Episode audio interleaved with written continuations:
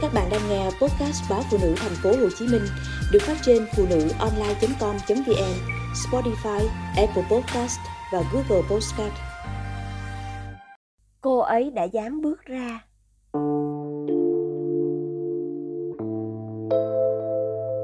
Ý chí và niềm tin mãnh liệt giúp Trang nhanh chóng xuống cân, học thêm được một nghề mới và đổi việc trong 2 năm.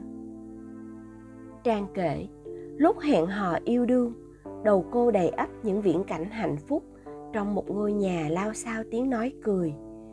Chiều đi làm về, cô sẽ nấu ăn, chồng sẽ lau nhà, sau đó tắm con. Vào lúc đỉnh điểm của tình yêu, cô mạnh dạn đề nghị, mình cưới nhau nhé anh. Lời đề nghị từ cô, chứ không phải anh bạn trai con nhà danh giá.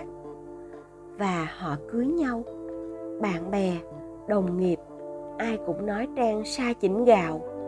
Bởi một cô nhân viên hành chính quèn lại làm dâu một thẩm phán tiếng tâm, giàu có.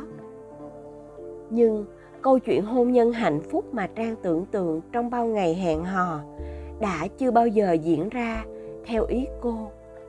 Bao năm làm dâu, bao năm hết mình để có được cuộc sống đúng nghĩa, một gia đình. Trang bẻ bàn nhận ra mọi thứ dường như không theo ý cô, dù là nhỏ nhất. Chồng cô liên tục ngoại tình. Ba mẹ chồng thì bên vực con trai. Anh ta làm gì? Với họ cũng đúng. Từ một cô gái 48 kg khi đi lấy chồng 4 năm sau, vùi mình trong trầm cảm. Trang tăng vùng vụt lên 78 kg tóc tai sát sơ, mắt thâm quần và hai đứa con nhỏ ỉ ôi khóc lóc mỗi ngày. Trang tự hỏi mình hay mình tự tử chết đi cho nhẹ đời nhìn hai đứa nhỏ nheo nhóc tưởng tượng chúng sẽ lớn lên với một người phụ nữ nào đó chứ không phải mình. Cô lại thấy tại sao lại suy nghĩ quái gở như vậy? Nhưng mình làm sao để có thể hạnh phúc hơn? Câu hỏi ấy đã theo Trang từng ngày, từng giờ. Suy xét mọi thiệt hơn của cuộc sống, Trang quả quyết rằng chỉ cần cô ly hôn thì hạnh phúc sẽ chờ cô phía sau cuộc ly hôn đó.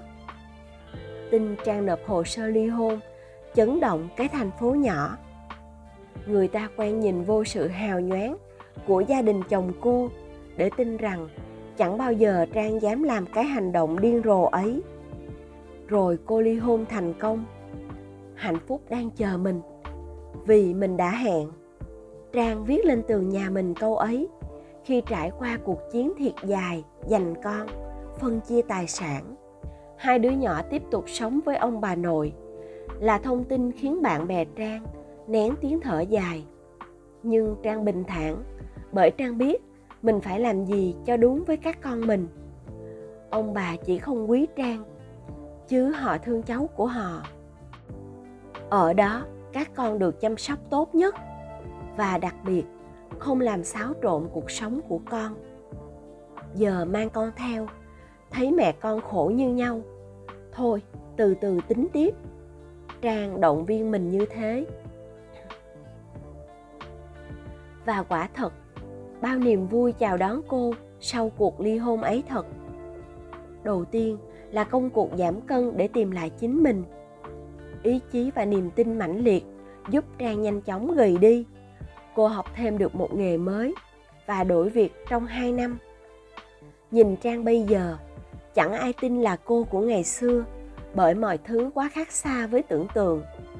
Trang năng nổ ngược xuôi với công việc, biết dành thời gian cho mình, cho những điều mà bao năm tháng qua với trang là điều xa xỉ, như một chuyến du lịch ngắn, hay chỉ là một giờ ngồi thiền.